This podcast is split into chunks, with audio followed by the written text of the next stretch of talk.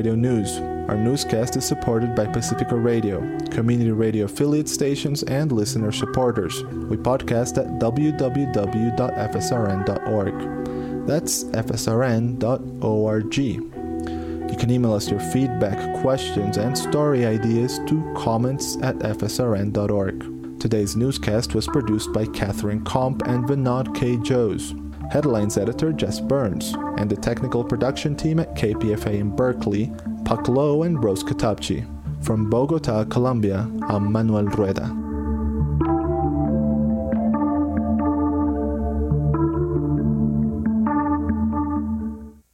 From the campus of the University of Michigan, streaming live on the web at wcbn.org, you're listening to WCBN FM Ann Arbor. You're listening to the Gay Radio Collective on 88.3 WCBN FM Ann Arbor. The views and opinions expressed on WCBN Public Affairs programming are solely those of the hosts and their guests and do not necessarily represent those of WCBN as a whole or the licensees of this station, the regents of the University of Michigan.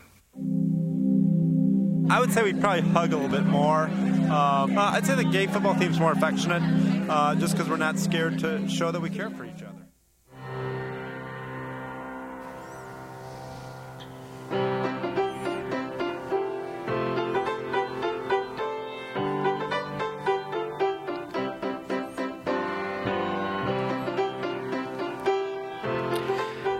Good evening and welcome to Closets Are for Clothes. I'm David Christopher Meitzler from the Student Activities Building here in Ann Arbor, Michigan, on the campus of the University of Michigan. We are broadcasting and we are uh, also streaming live on the web at WCBN.org and available on iTunes. It's the Closets Are for Clothes program. The subject today is fatherhood, and I have several fathers and a number of children in the studio with me tonight. And we are going to talk about issues of fatherhood. What's it like to be a gay dad? What's it like to have two dads? And the kinds of things that uh, dads care about. What do dads care about? We're going to talk about that. We're going to have a, a, discussion. And we have four fathers and dads essentially in with us. Uh, one is uh, Dennis. Dennis is a professor at Eastern Michigan uh, University, and he studies in the uh, communication department. Mm-hmm. Hello, Dennis, and we'll get familiar with your voice. Hello, hello. All right. We next have uh, Tom. Uh, Tom and Dennis are partners. Tom is a math teacher at uh, Plymouth High School. Hello, Tom. Hello. Hello. We have uh, Mark. And Mark, I don't have a I have a blank here next to your name. What? oh, I thought I'd say I'm a I'm a systems analyst. Systems at, uh, analyst. Ford Credit. Hello, Mark. And we also have Mike, who's an engineering director at an automotive supplier in Auburn Hills. Hello, Mike. Hello. Hello. And uh, well, we're going to talk about fatherhood and dads and all the things that kind of are associated with that. And is there really a difference between dad and fatherhood? I, I, know there's such a thing as being a natural parent, but tell me about what what do you think it is to be a dad? What is what is it, what does dad mean? And anyone can take it. Okay, well, to me, Mike, dad ahead. is a little bit more less formal and more friendly. It's it's mentoring. Um, it's I'd say less responsible maybe than father. Why is that? oh, it sounds less formal to me. I okay, don't know. Yeah. Okay. Uh, how about you? Now, are you in agreement with that, Mark? Um, it, when I saw it originally, I didn't. I wasn't sure that I understood the difference. I thought it Yeah. was just semantics more than anything else. So Yeah. I'd be interested in your assessment. I'm not a dad. I, I can't tell you. Well, for You're all speaking from experience. Go ahead. for me, dad is um, more of an affectionate term, and particularly daddy. Um, it says you know there's there's a connection there that's not just biological, but that's familial and relational and and friendly. So there's to me there's a difference between the word dad and father. And since we got everybody else, go ahead, Dennis. What's your what's your take on that, dad and father? Maybe the, the difference is anyone who has a, a child is a father, but it, it takes something a little bit more and a little bit special to be a mm. dad. Yeah, more mm. personal, maybe. Yeah. Mm. All right. Well, what about the idea of gay parenting? Now, is that any? I mean, we're going to talk about the political differences associated, but uh, as far as the responsibilities of a dad goes, is there any difference being a gay parent? I mean, a lot of it's the same. We do the same boring stuff that all the other dads do out there and all the other moms do out there. I mean, when people say, "Oh, what's a typical day like in your family?" And we often say it's just like any other family. The kids get up if they go to school. We feed them breakfast and get them dressed and get them on the bus. We go to work. We come back. We do homework. We play or we watch movies. So, I mean, a lot of the, the day-to-day stuff I think is going to be the same as you would find in any other family that has children. hmm Do you think maybe the um, misunderstandings come more from people, or let's say lack of understanding or knowing, come more from people who don't already have families, and maybe parents, mother, uh, whether mothers or fathers, males or females, already just they just know that it's a joint responsibility and and it's taking care of a child. It's taking it's raising a child. What do you think? Go for it, Mike. Well, uh, you know, I think to be a gay parent, uh, more often than not, you really have to want to be.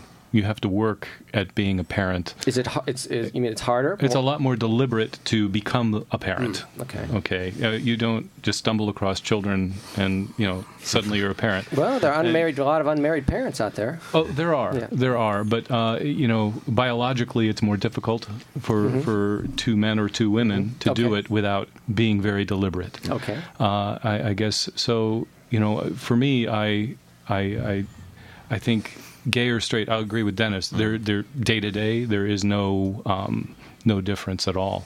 Uh, but I I think that uh, not everyone sees that. What, I want to talk about the desire of and when did it really start? When were you you were you know a child at some point? eh, I'm assuming I don't know if that really happens, but uh, or dads are just always dads. Your kids would probably be able to know more about that. But when did the desire to be a father happen? You must have had an image while you were growing up of a family, whether it was a model of your own, a reflection of your own family, or something that you saw on television or in the movies somewhere. Where did your own personal desire of fatherhood come from? Tom, you got one for that? Yeah, um, for me, it, it came um, not only you know being male, you know, but also um, about I'm an educator, and you know I work with children all the time. Um, I've worked um, as young as preschool up through I'm currently a high school teacher, and it's it's really a desire to um, bring about the next generation, to to have an influence and and to care for and make sure that generation, you know, rises to the challenges ahead of them. And so I think that desire first came to me through my teaching. Um, it, it came to Dennis um, quicker, and he discussed that um, desire with me, but um, was very patient with me and um, allowed that to develop. I just, um, I kind of actually saw myself already as in a parental role as a teacher. Mm. This was another dimension of it. So um, for me, it came through my work with kids. How how long did it take that to develop? Um, Dennis can probably tell you, but I think it was more like um, in terms of before we actually began to foster um, children was probably about th- two years, or was it more like three? How patient were you? Did it feel like was it three and it felt like six, uh, Dennis? Or It was a long time. Okay. What about um, Mark and Mike? What when did the fatherhood idea start? Where did the image come from? Well, with me, um, growing up gay, I just assumed that I would never have a family, and I, I, I thought, well, that's just part of the deal. And well, wh- why? Why did you? Why did that assumption Uh, happen? Because I grew up in the South, and there was not a single a positive role model of any gay anything. And so the idea, you know, I'm 44. The idea was that um, you would basically hide it your whole life, and the, I, the, the the concept of having a regular family was not part of. It was never taught to me that gays could have a family. So when that hit home, when you finally realized that, wh- where were you in life, and how did it feel? How did it affect Um, you? it- when I was younger, it didn't affect me at all uh, because I thought I came from a very dysfunctional family. So I thought, oh, good, I don't have to put anyone else through that. But as I grew and matured, uh, I, s- I found myself in my 30s uh, being, I guess, a little jealous of all the people around me that had families because then as I became more. Um, I guess I got better skill sets at, at, uh, at with my own family. I thought, gosh, I think I want one, you know. But again, I didn't. I, I don't know. I- It was probably 35, and I started thinking it would be nice to have a kid. Mike, how did that align with your desires? Well, um, we have vastly different uh, life experiences. I come from a very tight, um, very close nuclear family. We have, uh, um, I'm the oldest of three, and uh, I raised Catholic, and I, I always saw myself more as uh, a father or a dad, but maybe more in a, a in terms of a clergy role. I, I never really saw myself pairing off. This is long before I came out. I didn't come out till I was 28. And uh, there was just a fundamental assumption. You know, as Mark said, there was no role model or no model. You know, it was just something that didn't cross your mind because there was no example of it. Mm. But uh, you know, there was always a base desire there, and certainly when my brother and sister both had started having children, I, you know, I'm godfather to all of them. I'm very close to them, and um, that helped fill a niche. But by that time, I'm you know was a bit older, and again, I had no, it didn't consider having children. And then I met Mark, and he was a pa- he was a package deal. Yeah, so came I, with the kid. Um, it was uh, it, what a wonderful um, bonus, can I say, uh, to be able to fulfill that deep-seated wish to become a father or a parent, um, and still and and be with the man I love. It, it's uh, it was a fantastic thing. So you you you know you all, you had these uh, interests and ideas at different points in your life. Does society favor the whole family model? Had had you been uh, exposed to a culture which embraced early on same sex uh, parenting, then that might have fueled your own interest. What do you think, Mark? Yeah, I think the kids that are growing up now with this being just a part of their it's normal. Right, it's completely it's back, normal. Yeah. It doesn't it doesn't mean anything. And it's funny uh, now I'm finding even adults that are in my age group are now acting that way, even though we were all raised in the same time when it wasn't okay. So I've got a lot of faith in uh, in the next generation. Is there a difference you think between gay and straight dad, dadhood, fatherhood? I've been both, so well, you would be an expert on that then. Ab- it goes back to your earlier uh, question about what's the difference between uh, gay uh, parenting versus, and I'm, I can't think of a single thing that's different. I mean, the, the, the, the they're little human beings that need the same uh, love, the same guidance, the same help. I, I, I would love it if anyone could come up with one thing that was different. Mm-hmm. So that's my answer. Did any of you consider being a single dad and not coupling it in a couple of, uh, in a relationship. No, and I think it goes back to what, what Mike and Mark were talking about earlier. It's just there were no role models for gay dads at all, as, as single, single, or partner. Okay. I mean, we started this process less than 10 years ago, and even at that time, we knew no other gay or lesbian parents when we started you know, our journey to, to become parents. So the, the thought of doing it at all, whether as a, a single man or as part of a, a couple, was just unheard of. Yeah, and, and certainly we have uh, examples of, of single parents and single dads and single moms, but mm-hmm. those are not usually just because. Uh, it's usually less associated with uh, someone who's gay, mm-hmm. and and you know they grow up and say, "Hey, I just would like to adopt a child." Right. How how does our how does that fit in with our culture right now? Do you think the idea of just being a single uh, parent and adopting a child on your own versus a couple, which which you think is favored more by society? Well, I think a, a, couple is, is favored more by society. There's a, belief among many people that a, a, child, you know, does better in a two parent home than a single parent home. But I'm thinking of all the children who are in the, the foster care system right now in the United States. There's over half a million kids in foster care. About 100,000 of them are waiting to be adopted. And there are many of those kids who age out of the system and never get adopted. They never have a permanent family and some of them would do very well and be very happy with a single parent. And there are single individuals out there who would make great parents. So even though in some cases two parents are certainly easier at times, mm-hmm. I think there are some people who have the skills and the resources and the support as single individuals to be parents and would make great parents, and we should be encouraging that.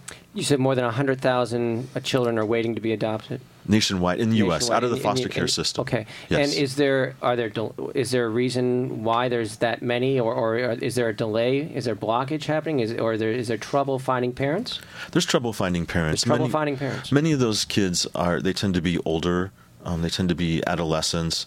They have special needs. Um, they're racial minorities or they're part of a sibling group that doesn't want to be adopted. You know, if if you're um, a healthy white baby, you have a much better chance of being adopted than if you're a 15 year old African American male with special needs, for example. hmm So uh, it's it's the majority of adoptions are happening by parents of the same culture and class of the child that's to be adopted. Is that Um, it varies, I think, from state to state and agency to agency. Okay. Now, uh, I, I guess the I, the question about whether or not the relationship had to make room for a child is not an issue with you gentlemen because you were all interested, really, Yeah. except for. Uh, for Well- you, Tom, you, you took a little while, but I, mean, I know, but I think it was the relationship that created the desire for a child because it was it was you know I was reluctant at first. I was married, and uh, there were some infertility problems in our marriage, and so I initially grieved that loss of fatherhood. Um, and you know, I don't think I was ready to deal with it again. Um, first, when I came out to myself, um, later, and then um, you know, in our relationship. But you know, um, I knew it was always in there at my core that I would be a dad.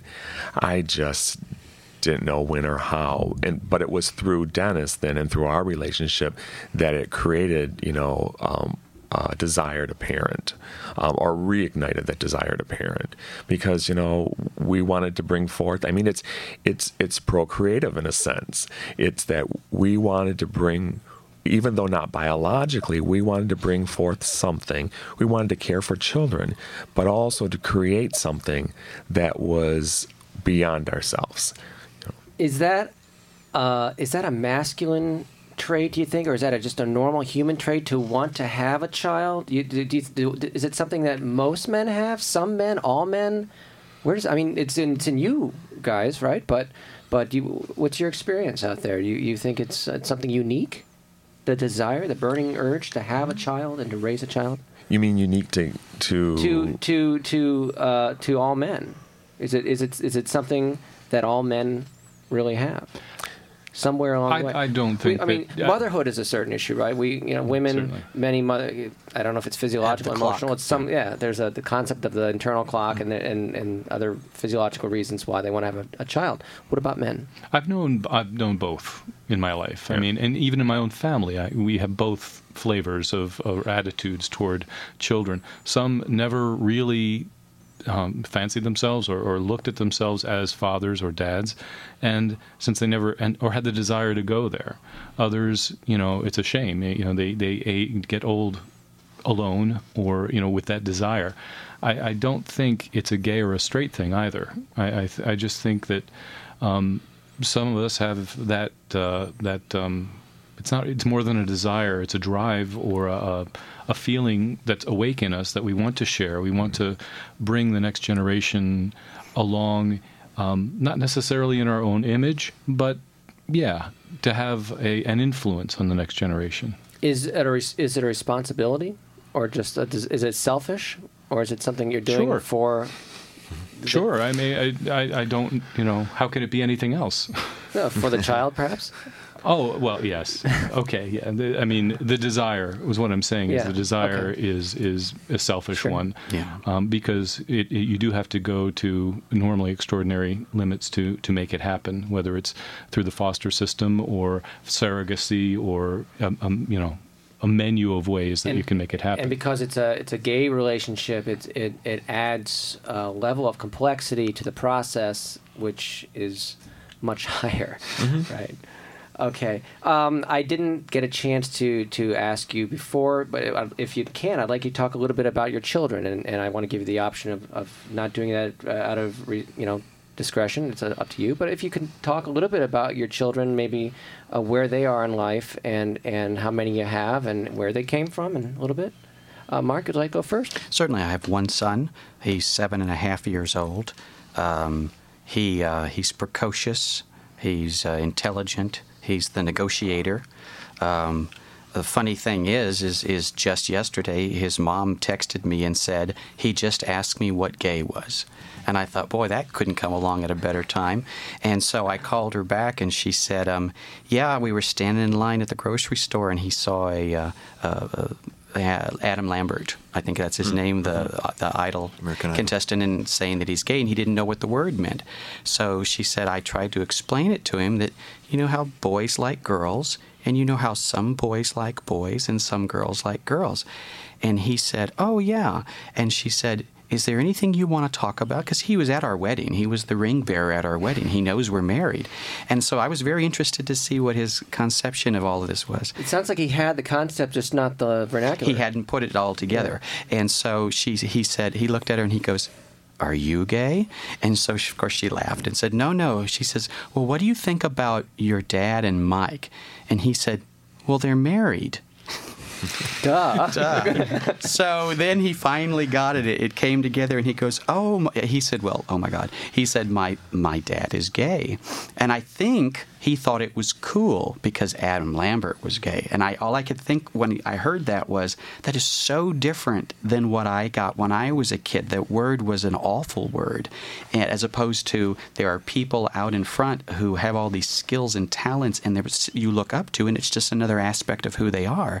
And I'm thinking, wow, he's he's entering a completely different world. So that's where he is at seven and a half, and, and I'm I'm I'm glad mm-hmm. that he's with us. Dennis and Tom? Um, I just want to add on a quick story Yes, of my own that's please. similar to that. I was out with the boys once, and I think it was a restaurant, and the server asked us about, or asked me, Tom wasn't there, about my wife. And Raul said in a really loud voice, He doesn't have one, he's gay. Raoul's Thanks, up Raul. front. that may be a difference with gay dads, is you find you're always being outed or having to out yourself. Because, Well, kids kids are great because they're honest, yes. Yeah. right? Yes. So And- do you, and you appreciate that Yes, we do. Um, usually. Yeah, for the most part, most of the time. Uh, we have we have four boys. Tom and I have been uh, foster parents for the last nine years now, almost 9 years, I think, and we have fostered twenty children during that time. Um, the four boys that we have all started as foster children who were placed with us, and then we adopted them when their parents' rights were terminated. So our oldest son Josh is thirteen now, and then we have uh, son Paul who is ten. Uh, our son Joey is almost 10. He'll be 10 in two weeks. And then our youngest son Raul is uh, Almost eight. almost eight. He's close Yes. enough. Yeah. Uh, and so this, uh, so you have fostered twenty children. Mm-hmm. All right, so the it just keeps going. You're just the, the energy and desire to be father and, and dad is just uh, unstoppable. It looks like. It's getting close to the stopping point. We, we may do one more where that's, you know, depends on a variety of things um, permanently, but that would be it then. Yeah. Uh huh. Yeah. Now, uh, is there a mother in the picture for for these uh, kids? The um, biological mothers, some have some limited contact with their birth mother, some don't, depending on the circumstances. Um, but we have lots of surrogate moms. Um, we have a good friend who is the foster mom of, of two of our boys that they call Mommy Sue. She moved down to Tennessee now, so Does there need to be a mom in the picture? Mark. There is in my case, so I don't know. Um, there's, you know, that gets into the whole question of what is the typical role of a mother and a and a and a, and a uh, father, and so I can't I can't say. There was a time when I was younger that I thought it was a good idea for there to be a mom and a dad, but the older I got, I started thinking, you know, it's good to have good parents, whatever they are. So I. can't It's say. more about the parenting, Oh, yeah. more about the dad and mom. It's less about the gender. Yes. Yeah. Would Well, you there's agree a, with that? There's a Tom? list of fun- Yes. I'm sorry. There's, Mike. there's a list of functions that need to be done emotionally and Mm-hmm. physically and functionally, and I don't think it matters whether a man or a woman or two men or two women fulfill those functions to be a, a good parent, a loving parent. Mm-hmm. Yeah, if if you like going with what Mark said, if you ask what is the role of a mom in a family, think of the stereotypical behaviors we associate with a mom, someone who's warm, loving, nurturing, supportive. I think all of us do those things, Provide those or things. we f- fulfill those roles for our boys. Um, I also think it's important for them to have adult women in their life who, who care for them and love them, and they I know they do for, for all four of us. There's people from our church, there's aunts, there's grandmas, there's close friends. So they, they have a they're very lucky that they have a lot of women who really care about them and and want them to do well.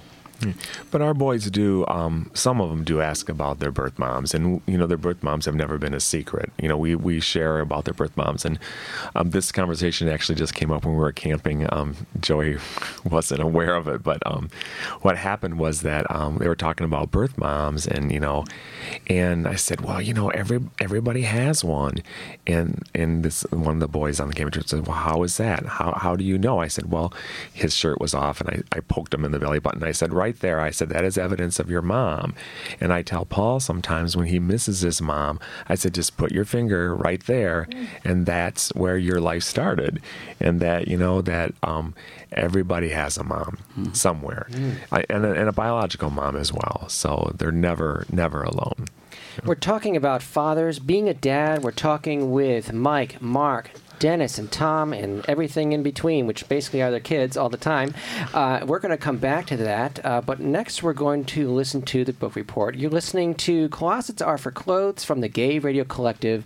I'm David Christopher Meitzler. Thanks, David. This is Keith Orr from Common Language Bookstore. Happy Father's Day week to all of the dads listening in. In honor of Father's Day, I'd like to talk today about a few very different books on dads in our store. Let's start with the kids' books. Lesléa Newman has two books in the category. The first is called Daddy's Song. There's nothing particularly gay about the content, but it is by Lesléa Newman, so that is enough to get into the bookstore. It's a very sweet book for the younger set about how much their dad loves them. Her other book, Daddy, Papa, and Me, is for an even younger set, but is decidedly about two gay fathers. She uses a tried and true technique of opposing pages having contrasting ideas.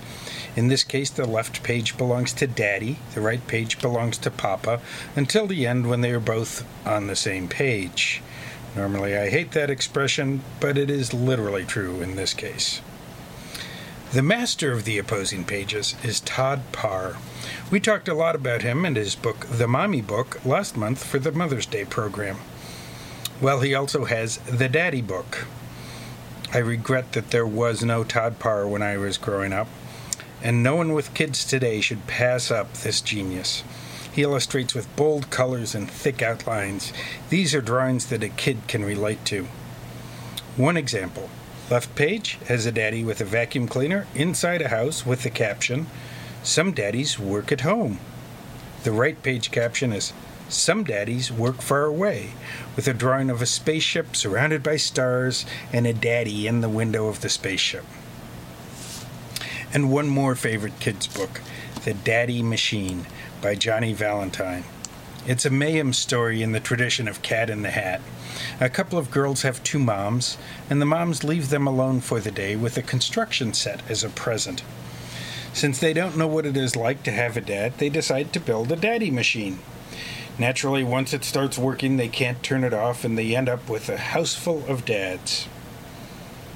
And from the kids' books, we go to memoirs. First up is Gay Dads by David Strah. This is a collection of stories from dads on the forefront of the gay parenting revolution. It includes 25 personal accounts of men who found different paths to fatherhood and their struggles and successes with parenting. Next is Jesse Green. He was a journalist and novelist um, with no plans for parenthood until he fell in love with a man who had recently adopted a baby boy, Erez. Uh, the book is Velveteen Father, classic of the genre. Um, he discovers that even in jaded New York City, um, his unusual family had reactions from funny to frightening. It's a po- poignant memoir about embracing fatherhood even when you least expect it. Once again, that's The Velveteen Father by Jesse Green. One of the funniest and oddest memoirs of the last year was Assisted Loving True Tales of Double Dating with My Dad by Bob Morris. Ended up being a literary award finalist. Um, Morris is best known as a contributor to the New York Times style section. Um, this memoir is about uh, his octogenarian father. Shortly after his father's wife passes away, uh, he starts looking for female companionship. Not only does his son get dragged into dad's drama, but Bob ends up being frustrated by his own attempts at dating as a middle aged man with a paunch. In the end, this is a twin love story about giving and receiving affection with an open heart. Um, just a delight. Once again, that one is Assisted Loving True Tales of Double Dating with My Dad. Um, just out in paperback, by the way. Um, and no review of gay dads could ignore one of our most famous dads, Dan Savage. Dan is known for his acerbic style on NPR's This American Life, his collections of essays, and his blunt advice column, Savage Love, about love and sex for the straight world. His memoir is The Kid What Happened After My Boyfriend and I Decided to Go Get Pregnant. It's about the open adoption process that he and his boyfriend Terry go through. This this book is as much about that process, the open adoption process, as it is about their own story. Though there are harrowing stories resol- revolving around the street life of Melissa, the birth mother, um, and just wonderful stories of the building of their own family, Dan is ultimately an advocate of the open adoption process. Uh, just like his advice columns, this book is both frank and wickedly funny. That's all for now. Keith Orr from Common Language. Keith Orr reporting on fine choices in literature with dads in mind. Common Language Bookstore is on the web at glbtbooks.com and their phone is 734 663 0036. And at that website, by the way, glbtbooks.com, you will find a link to their storefront that allows you to order books online and have them shipped. I'm David Christopher Meitzel. You're listening to Closets Are for Clothes.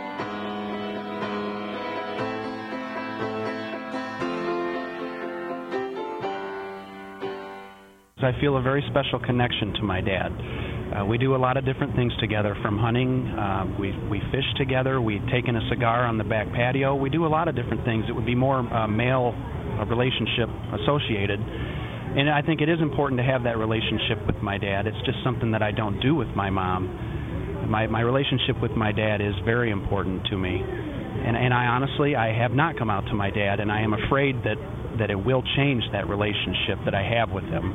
Uh, and that's just not a step that I've taken yet.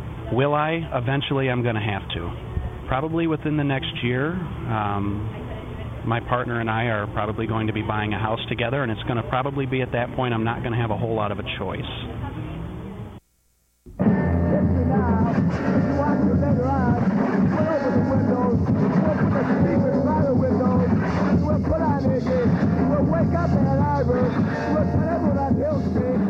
This is Jad Fair from Half Japanese, and you're listening to WCBN FM Ann Arbor.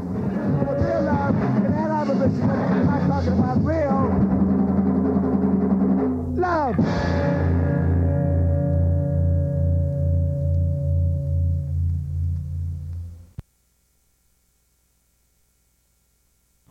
have no interest in being a dad someday. Why? I don't think I could handle a child like I was when I was a kid. The reason that I really fear coming out to my dad is that I, I really feel that my dad has a stereotypical view of homosexuality, and in ho- my hope in coming out to him is that I can help to break that stereotype and to help break that barrier of fear there is between him and the gay community. You're listening to the Gay Radio Collective on 88.3 WCBN FM Ann Arbor. Write us at closets at gayradiocollective.org. You can also find archive shows on our website or the weekly broadcast on iTunes. Support for WCBN and Closets Are for Clothes comes from the gay and lesbian community and listeners like you. Hear WCBN anytime at the website wcbn.org. Up next is an interesting song in Dutch. The translation of the chorus is I have two fathers, two real fathers, sometimes cool and sometimes strict, but it's going great with us. I have two fathers, two real fathers, who, if they have to, both can be my mother. And this is sung by uh, Terence Uphoff.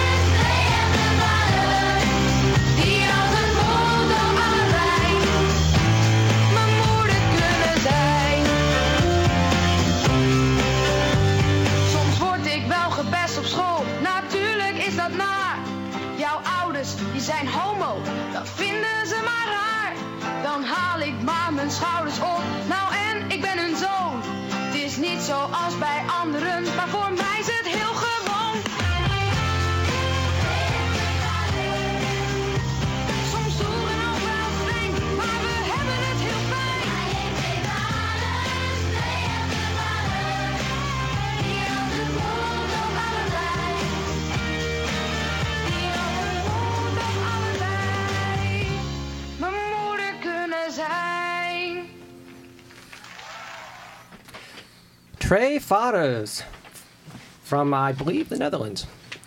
Uh, we are back in the studio. We have four dads and some kids running around, making tea, doing all sorts of stuff, getting into mischief. the uh, parents are Mike and Mark, and we also have Dennis and Tom here. We were talking about fatherhood. We were talking about being a dad, the relationship between the father and the son, the uh, the role of a father. We were talking about the the burning yearning for fatherhood to to share and and impart one's life and share that with a child. And we are going to continue our discussion. And I was wondering what you guys thought about um, as uh, men. Are you more competent to raise uh, boys rather than girls? What do you think about that, Mark? Um, for me, I think there's two reasons why I'm more competent. Uh, I only had brothers and I had no sisters. And I think the other thing is, is all my straight friends.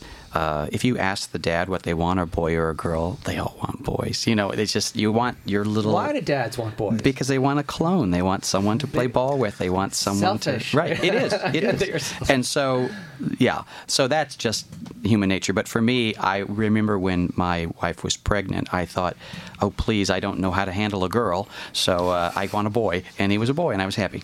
So, but now I want It's a good girl. she could do that for yeah, you. Yeah. so. Uh, Dennis or Tom, what do you think? Are you more competent to raise a boy than a girl? Um, I think we're competent to raise either. Um, it's just that boys and girls present different challenges. Um, boys are active. I mean, this is stereotyping. And that's easier to deal with for me. I mean, in the classroom, I'll tell you, the boys are easier to deal with.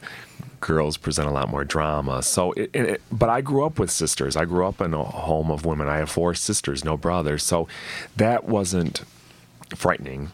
Um, it's just that it happened that you know we got boys, and then we got more boys, and at some point we couldn't take anything but boys because um, we only have three bedrooms, one of them being ours. So, Tom, you're you're a, uh, a math teacher at a high school, and uh, Dennis, you are a professor at Eastern Michigan University. Do those differences get stay the same between boys and girls um, as they uh, go into the higher ranks of education? I, people who have had kids have told me that once they reach adolescence, the boys are easier to parent than girls. And these are friends of ours who have both boys and girls and have, have been there. At, at my level, I don't see too much of a difference. I mean, there's more differences between individual students than between the sexes. Hmm. Okay. Comments, Mike? Anyone? Okay. All right. Um, how has two dad a two dad uh, parenting situation? How has that been regarded by your families? Your your you know your parents, your brothers, your sisters. perfectly well. No, there's been uh, I put under all of those normal, normal meaning that it's no different at all. So, which surprised me. Yeah, because you said, Mark, that you came from a dysfunctional family. So you, did you again? You expected there to be dysfunction in the way that they regard it, probably. Um, yeah, when I was when? I was younger, I think they were just so happy that I uh, that I. They were happy that when I was married the first time, and they were happy when I was married the second time. So, Mhm. yeah, and one was to a woman, one was to a man, so they're fine. And uh, brothers and sisters, the same with the parents. Uh, oh yeah, across the board. Yeah, yeah. What about uh, you guys? My, I- it, in a way, it brought me closer to my family because now we had something in common that we didn't have in common before. What was that? Being a parent. You know, so that was something that I could better understand their role and what it was like for them raising me and my brother and sister and I could turn to them for advice so in, in some ways I think it actually helped me draw closer to my parents uh, and then also a lot of grandparents want grandkids and you know I've given them four more so I think They him twenty. at different points in time yes um, maybe yeah, more than they expected, probably. Yeah. Um, and you, the idea of the uh, uh, you know f- five person family, two two two or three children, you blew that right out of the water. So Mhm. it's. Uh, Mhm. Okay, what about uh, coworkers? So now you're, you know, you you- are you out at work, and is, does the family issues? Who, what pictures are on your desk at work? Uh, on- my desk is a picture of my family, and Mark, my husband, and our son, my stepson, uh, and uh, it's gotten a lot of comments, and all positive. Uh, in fact, just the other day, um, I was at work very late, and the the uh, cleaning crew was there, and they asked me, and I told them, "Oh, what a beautiful family." I I, I guess I've I've controlled things and I, you know, I, I guess I have a good instinct. I don't think I put myself in a position to be confrontational. Um, I, where I work, I've been out since the day I hired in, and um, it's a safe place. So I, to me, there was not a risk at all about being out at work um, or with my coworkers. I have something I want to add only because when I thought about this this morning, I came in very early, and the only other coworker that was there um, was someone that I know was a Christian. And uh, when he knew me before, I was straight, and then suddenly I'm gay, and then suddenly I've got a picture of me and a man and my son, and and we never talked about it. And I thought, well, this is as good a time as any. And so I asked him. I said, look, I want to talk to you about something that might be a little difficult. I said, uh, you know, we've never talked about this. What do you think about the fact that you know there's a picture on my desk? I mentioned the picture, and about the fact that I'm married to a man and raising my son that way. And he said, oh, it's okay. And I said, you know, I joked with him and said, you don't got a, a sign you want to picket my in front of my cubicle or anything? And he said, it depends on the people and how they're raising their child. That was the only, and, and and knowing that he was a devout Christian and that he chose to to uh, to make a judgment on me as a person versus just the rules, I was really impressed and very happy about that because we, in the news you only get the, you know, the extremes. Well, what did Jesus say about two gay dads? I don't believe he had anything done. If you find anything, let me know. Okay. Uh, uh, Dennis and Tom, uh, work environment. Uh, very supportive. I have pictures of, of Tom and the kids all over my office. Um, my office is cinder block walls, so I'd rather see their pictures and their artwork. So it's it's really all over the place. It hits you in the face as soon as you come in. And most students, a lot of students know because they talk to each other. Um, I've like like Mike. I've been out you're since talking day about one. you're talking about uh, the college students. That, yeah, Yeah. yeah, That I'm I'm gay and that I have a, a partner and I have kids and so a lot of them know before they they even meet me for the first time. And those that don't, sometimes they'll they'll look at the pictures of the kids and not necessarily see the ones of Tom right away and ask something about my wife. So it gives me that's what I call a teachable moment. It gives them a, a chance to dispel the the assumption that everyone who has kids is is straight. And most respond they're either interested and ask questions or they seem kind of embarrassed that they made the wrong assumption and get a little Oh. flustered. Tom, what about it? I think um, my experience is somewhat the same as Dennis's at school. Um, I have um, many pictures that the boys have drawn for me up um, in my office, um, in the classroom at school. I also have pictures of Dennis and the boys. Um, a lot of students will ask me, "Who are these, you know, children?" And I'll say they're they're my sons. And you know, then later on they'll say, "Well, I don't see any pictures." Sometimes I'll ask of your wife. I said, "Well, that's because I'm not married." And you know, I, I answer the questions honestly, and it's it's not been a problem with the students who ask. It's only been a problem with the students who don't ask, and sometimes with parents who um, make assumptions about things that you know they um, don't know about because they're not in the classroom with me on a daily basis. Right, and uh, do you feel that some of those parents may have concerns? Have you ever had a situation that you know of where parents removed a child Yes. from your classroom? Yes, yes. Um, in the beginning, um, I had to um, help kind of actually train my um, boss, who is retiring this year, unfortunately, um, to um, have those parents meet with me, um, to, to sit them down with me, um, to first of all voice their concerns to me face to face, and secondly, to support me in um, retaining those children in my classroom, because I felt that if he gave them the opportunity to have their children removed, then he said there was a reason to be removed. Um, I'm a good teacher.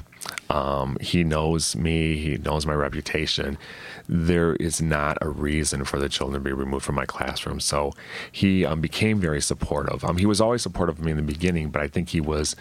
Um, I think he was um, conflicted by um, parental demands, and you know that's hard to deal with in the schools. So I had to help him to learn to shore me up, you know, and support me, and still let the parents know that their child we're gonna we're gonna get a good education. What about the insurance situation uh, with all these children, uh, dentist checkups, uh, pediatric uh, doc uh, examinations, all this stuff? Are are you getting adequate insurance, and does the insurance you have cover this kind of relationship?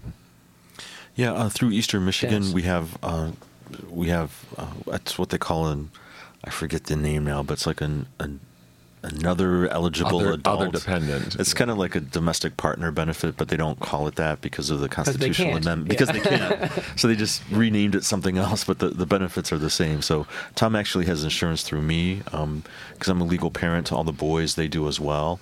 And then because they've um, been adopted out of the foster care system, they have Medicaid as a secondary insurance. So the university recognizes my relationship. And um, yeah, so it sounds like you rest pretty pretty safely at night, knowing that they are going to be fully covered. And Yeah, the boys are the boys are well cared for. Yeah. Uh-huh. Uh, Mike and Mark, what about uh, your insurance? Uh, he he's uh, insured under my insurance through. I work for Ford, so we got a pretty good uh, things to choose from, and he's always been insured, and I don't see a problem with that. And my, my insurance, um, unfortunately, my company is not enlightened enough to offer any kind of uh, domestic partnership benefits. But, you know, it's a small company, so there hasn't been a demand. Now's not the time to demand it. Um, and fortunately, we both are still employed and. Uh, If I working for an American automotive company, if I lost my job, that would be it because I can't get insurance through him, and I would have to go not only for myself with a with some kind of single policy, but I would also have to insure my son. My uh, ex-wife uh, can't. She just doesn't have the wherewithal right now. She's just not working, and so it would be impossible. and we're heading into orthodonture, so.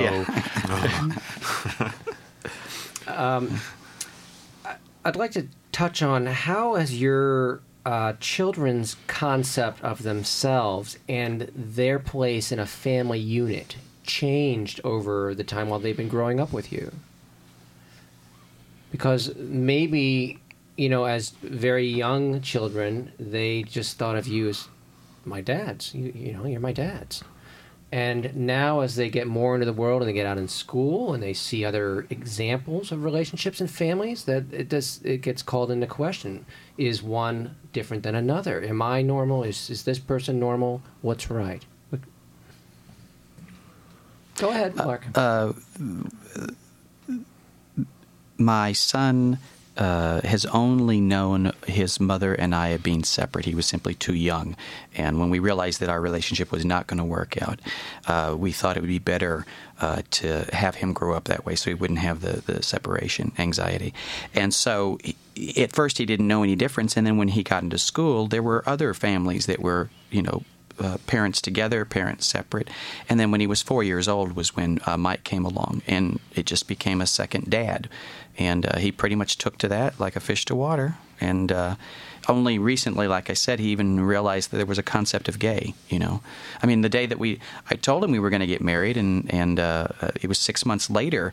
Uh, he was eating breakfast, and he suddenly looked up and said, "Wait." you guys are getting married and i said yeah and he says you mean two boys can marry through our church you can and uh, and i said yeah and he goes oh okay and then just kept eating his cereal and i thought well that's another you know moment of trying to figure out how everything works there was a, there was a, a, one point that I, I really forget how old he was but he didn't in the beginning know how to classify me because uh, you know there was a yeah, I was Mike and you know I yeah.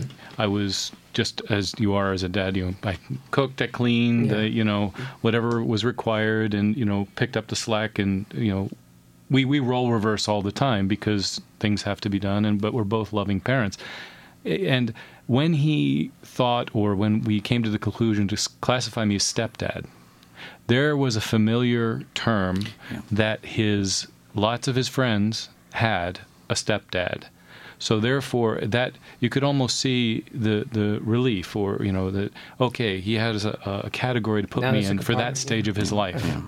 And I am still there, mm-hmm. and I don't think there's any questions. But eventually, somebody's going to say, "Oh, how, you know, something about your mom and your stepdad," and then the truth is going to come out, and that'll be interesting when that happens. What did it feel like when you went from Mike to dad? He calls me just about anything. Um, he calls me Mike. He calls me mom. He calls me dad. He calls me Mark. Um, and it, is functional. If I'm making dinner, he calls me mom. Mm-hmm. And he, he associates, you know, if I'm clipping his toenails, he calls me mom. Mm-hmm. You know, it, it, just, whatever happens to be um, right at the moment. And I love every every anytime he call whatever he calls me. He corrects himself. It's an unconscious response, and then yeah. he corrects himself. But I think it's kind of funny. But maybe it's kind of okay, right? Yeah, oh, yeah. it is okay. Yeah. Dennis, Tom, what do you think? Um, I, I, think our, our kids have two uh, things that make our family unique. One that they have two gay dads, and then one that they're adopted, and so that's a big part of their identity as well. And when they were younger, I don't think they really recognized how our family might be unique because we have all kinds of friends. We have, you know, they have they have friends who have a mom and a dad, and friends who have two dads, and they know people who have two moms, and they know friends who just have a mom or or, or being raised by a grandparent. So they just thought there's all different kinds of families, and ours is just one of many different kinds. I think now that they're getting older, they're starting to realize that maybe being adopted and maybe having two dads does make them a little bit different from some of their friends out there, and they're starting to get more questions, but I think they're handling it very well. Tom, any comments? Um, same, pretty much as Dennis. Yeah. I think they're handling it well. Um, as they grow up, um, you know, they that that's kind of how the mom thing came into playing and then holding your belly button for me because there was questions about their mom, you know, and so um, but they're they're dealing. Uh, we, you know, and I just asked you sort of how their concept have changed, and so they're obviously being more educated about it. And I, and I would say they're going to be more socially advanced than their counterparts, uh, who perhaps have a more traditional family model, at least traditional for now. But do you do any special pres- uh, preparation for them? Uh, knowing that they're going out into a world, a sea of, of ideas and cultures and people, and uh, they'll be out on the playground. And what happens when another boy asks them or another girl asks them, you know, about their mom, or if they start getting made fun of because of this different kind of family environment? Well, um, we I think the way that we prepare them is we try to show them that we are proud of ourselves and proud of them, and that we we live openly and honestly, and that's the first step. So that when somebody challenges you, it. I've even said to our boys, well, you know what's true. You don't have to accept that. You don't have to listen to that. You don't have to believe that. It doesn't take the sting out always, but it does say, I am who I am, and I'm going to move forward in the way that I do. So I think we've we've shown them that by the way that we live. Um, but you know, we there there has been an instance one time where um, Joey was um, referred to as the uh, mayor of Gaytown, and I knew that um, he was somewhat upset by this. So, you know, I, I He was mayor, though. you know, yeah. so What we said, we said his response should have been, "I'm the queen of Marytown. I'm of Gay Well, Town." So, so how know. does so and and So- and, and uh, uh, gay uh, fellowship sort of addresses you know being a queen as, as kind of being fun. Right. What does a boy think about that on a playground? Well, it, it- you know, it, it happened on the bus, and I knew that he was not pleased with it. So I did talk to the boy's mom. Um, I saw her, and I said, you know, I just want you to know what your son said. And I, you know, I, I thought again that it, he's, and she goes, does he even know what gay means? I said, well, I'm not sure if he does, but I think he's using it as a put down. So I think that, you know, you should be aware of that. And so, you know, she talked to her son and, you know, hopefully that's okay. But, you know, we also try to help him deal with it in terms of humor too. Um, but it's going to happen. It hap- you know, it happens for a variety of reasons, not for having gay parents. It's going to be for something else. Mm. So. Any special preparation, Mike or Mark? Well, I'll, I'll I'll let Mark field that one because uh, on purpose on purpose no because um, children are cruel and it's part of their that that stage of growing up and like he said they'll he'll have the wrong hair he we just got some uh, a palate expander put in. He's going to talk funny because he's got a piece of metal in his mouth. There's so many reasons why kids grow up and are cruel to each other that i thought kind of similar to how they said we we live openly and honestly with integrity, with good values. And so the gay thing is no different than anything else. I was going to ask you if if um, you know the it's complicated enough out there. Is having two gay dads the least of their problems really uh, that they could face? Coming from a family as loving as ours, yes. Yeah. What what we find with like new foster children who are placed with us, um, we want the agency to let them know that you're going into a household with two gay men, and for a lot of kids, it's a non-issue. You know, the the, the big things are, well, the first question: Do they have a dog? What kind of video games do they have? you know, but I think the, the, as long as they're they feel safe, they feel secure, they're getting fed, they're getting cared for, they have a place to sleep, they're being taken care of. Those those are the things that seem to matter to them, not not the sexual orientation of their parents or of their foster family. How did your parents uh, shape your uh, desires and ultimately your effectiveness to be a, a, a good dad? I mean, and everyone has their own idea of what a good dad is. So, did, did your parents play a role in that? Or did you decide to take your own course? I'm taking my own course, and, that's, and that's all I'm going to say about That's that. fine. Tom, what about you? Um, I'm taking my own course as well. Although my my mom um, had a big influence probably on the way that I parent. Um, my mom was deceased though before I met Dennis, and and um, you know before we started to parent. But yeah, she had a big influence. Uh, what do you have? Uh, what What are your hopes for your children? And, and uh, Mike and Mark, I'll ask you first, and I'd like you both to answer individually. What are your hopes for your son? Well, um, my hope is that uh, um, he um, lives with integrity, all the things that we try to exemplify here. Uh, and and is basically smart and and has knows how to interact with people and is a good person just right from the core and I think we're on our way with that uh, I, I, really feel strongly. I'm I'm the odd one out, by the way. I had a fabulous father, mm. and I didn't get him a Father's Day card, so I'll just talk him up here. He was fantastic. he is my role model. He is my example for for being a good dad. Mark, hopes for your child? Well. Um, I even wrote it down so I would remember it, uh, so I wouldn't mess it up. I I have a, a, a arrived at a place of self awareness and I arrived there because I was gay and because I had difficulties in my in my childhood. And it forced me to think about who am I really? I got my parents telling me one thing I've got the world telling me another. And there's some positive results from that. And so my hope is I want my son to be self-aware and a productive member of society and happy but in a way that's not through pain. I want to do it through love and an example Real quick, Dennis and Tom, we have can you can you work together and make a 15 second response? Happy. I want him to smile. That's my hope. Okay. Well, thanks very much to Mike and Dennis, Mark and Tom, and your children for coming down here and watching you and being part of this. Well, we are on the internet at gayradiocollective.org, wcbn.org, and on iTunes. Our engineer was Jeff Kritzman. I'm David Christopher Meitzler. You've been listening to Closets Are for Clothes. We are the Gay Radio Collective.